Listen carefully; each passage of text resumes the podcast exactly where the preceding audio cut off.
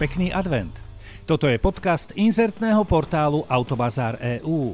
Moje meno je Ďuro Sabo a tu sú dôležité automoto informácie z posledných dní. Na Autobazár bodka e u si môžete vybrať z množstva kvalitných aut a v magazíne na vás čaká veľa nových a zaujímavých správ na čítanie. Toto je podcast na tento adventný týždeň. Z času na čas sa objaví informácia o tom, že nejaké auto sa zbesilo rútilo ulicami, lebo sa nedalo zastaviť, alebo že sa pokazili brzdy a auto stále zrýchľovalo. Všetky takéto informácie sa nakoniec zmysluplne vysvetlia, ale máme tu ďalšiu epizódu z tejto kategórie, ktorá sa zatiaľ tvári ako jedna obrovská záhada. Čínske auto Haval há šesť bolo v roku dvetisícdvadsaťjeden siedme najpredávanejšie es ú vé na svete. Keďže toto auto veľmi nepoznáme, predstavme si ho ako podobné Škode Kodiaq. No, a to už sme doma. A vraj sa s týmto autom stalo toto. Čínsky ujomenom Luo si to v takomto aute druhého decembra šinul po čínskej diaľnici. Z rádia sa jemne plazil vianočný čínsky šláger a zapnutý tempomat zvádzal k nenápadnému sledovaniu podmanivej okolitej krajiny. Aspoň tak si uja Lua za volantom auta predstavujem ja. Pred sebou zbadal nejakú kolíznú situáciu a hovorí si fajn, jemne pribrzdím a deaktivujem tempomat. Lenže to sa nestalo. Tempomat sa zrušiť nedal a ani brzdy nefungovali. Situácia, ktorú nikto nechce nikdy zažiť. Ale vraj sa teoreticky môže stať. Niečo ako výhra v lote.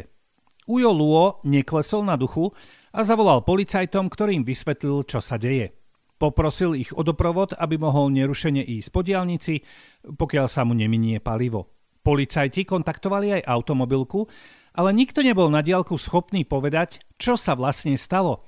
A tak sa všetci spoliehali na to, že Ujo Luo bude so zaseknutým autom šoférovať, až sa minie to palivo. No a to bola ďalšia nemilá informácia, pretože auto malo palivo ešte na približne päťsto kilometrov.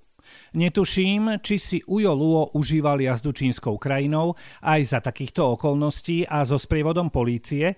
Isté však je, že nakoniec sa palivo minulo a auto sa zastavilo. Ešte stále sa mohlo stať, že by sa auto ani po minutí paliva nezastavilo. Ale to by som sa musel volať Quentin Tarantino a toto by bol scenár béčkového hororu. Parkovacia, čiže ručná brzda, sa dá samozrejme použiť na zastavenie rozbehnutého auta. Ručnú brzdu jednoducho zatiahneme alebo mačkáme tlačidlo P ako parking a pán Boh nám pomáhaj. Rovnako by mohlo pomôcť vyradenie rýchlosti pri manuálnej prevodovke na aute Haval, alebo ak je tam tempomat, tak posunúť páku na políčko N.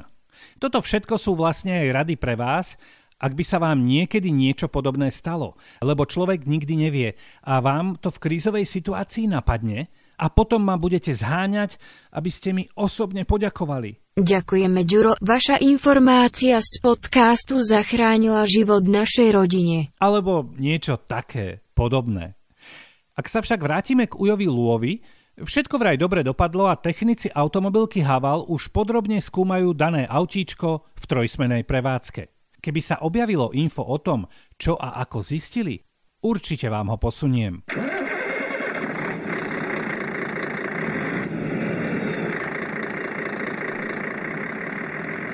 Ikonické Ferrari ef päťdesiat sa vyrábalo len dva roky. Poprvýkrát bolo predstavené v roku devätnásťstodeväťdesiatpäť a bolo vyrobených tristoštyridsaťdeväť kusov. Je to vlastne Formula jeden na bežné cesty.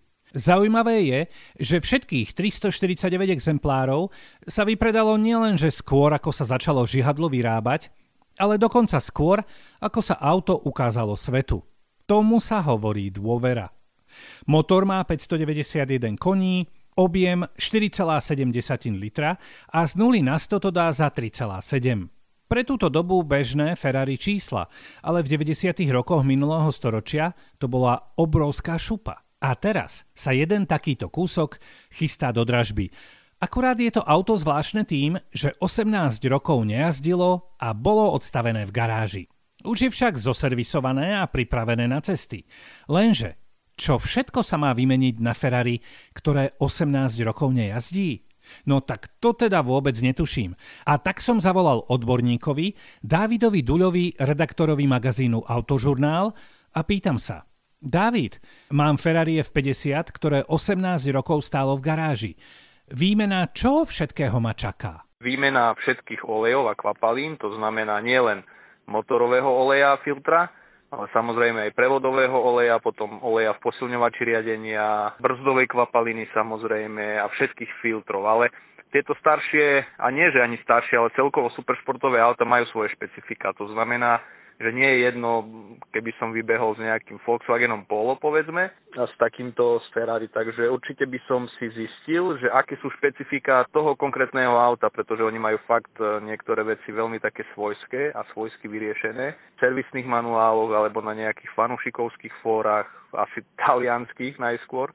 Tak tam by som si ešte ja osobne ako laik zistil, čo konkrétne to auto má špecifické a podľa toho sa riadil. Ale ak by sme to shrnuli vo všeobecnosti, tak samozrejme všetky oleje a kvapaliny, ktoré sa dajú vymeniť. Čiže chladiaca kvapalina, motorový olej, prevodový olej, brzdová kvapalina a filtre. Fajn, ale predpokladám, že musím vymeniť aj pneumatiky, nie? Určite áno, hlavne ak auto stálo na pneumatikách, že nebolo niekde na zdviháku, lebo väčšinou ľudia, ktorí už majú auto v dobrom stave, že už ho zrenovovali, tak ak na ňom nejazdia, tak ho majú na nejakom zdviháku alebo na nejakých podperách. Keď to máte na pneumatikách, tak tým, že to auto stojí na jednom mieste veľmi dlhé roky, tie pneumatiky budú vhodné do koša. No a ďalšie veci, ešte brzdy. Podľa mňa, tým, že to dlho stálo, vlastne tie platničky sa už v strmeňoch nebudú hýbať tak, ako sa majú hýbať, a mohlo by tam dôjsť k tomu, že tá platnička bude viaznúť v tom strmeni. Čiže vám to bude stále ako keby pribrzďovať to koleso konkrétne. Vlastne všetky tie veci, ktoré spomínam, tak platia aj pri bežných autách. To je taká výnimočná situácia teraz, že vy to musíte spraviť ako keby naraz. Dobre, tak si to ešte raz zhrňme.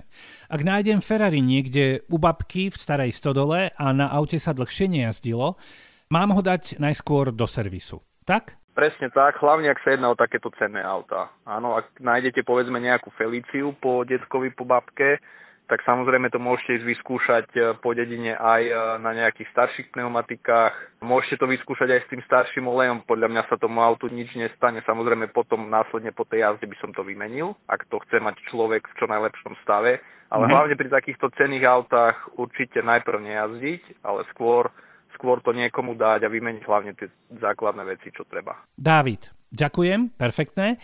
No a vás poprosím, myslite na tieto rady, lebo človek nikdy nevie.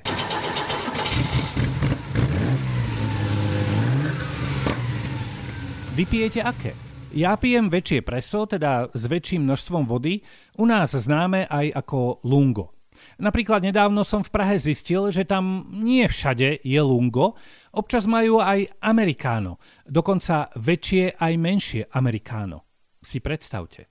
A vy máte možno radi malé preso alebo kapučíno alebo zalievanú klasiku. Je to asi trochu jedno akú, ale hlavne, že máme kávu a že nám chutí. Keď sa povie Južná Afrika, napadne mi množstvo silných a nespútaných krás, ale žiadna sa akosi neviaže na automobilový podcast.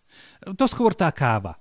Že sa mýlim, dokazuje firma Super Veloce, píše sa Super Veloce, ktorá vyrába kávovary.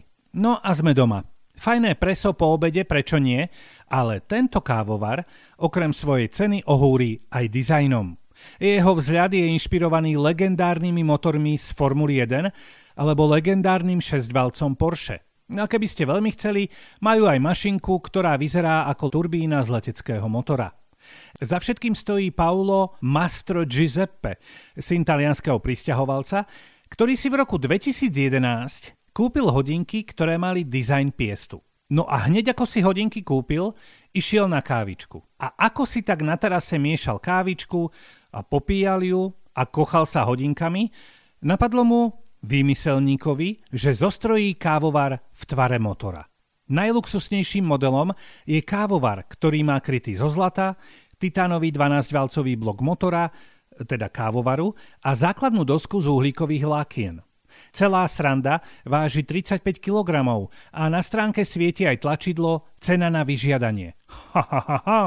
Ja ju však viem a je to viac ako päťdesiat tisíc eur za kávovar, ktorý vyzerá ako luxusný blok motora. Snáď, ak by som ho čistil, tak by som to dokázal zložiť správne do pôvodného stavu. A hlavne si myslím, že káva z tohto stroja chutí skutočne skvelo. Kliknite si na Super Veloce a ja si idem urobiť kávu.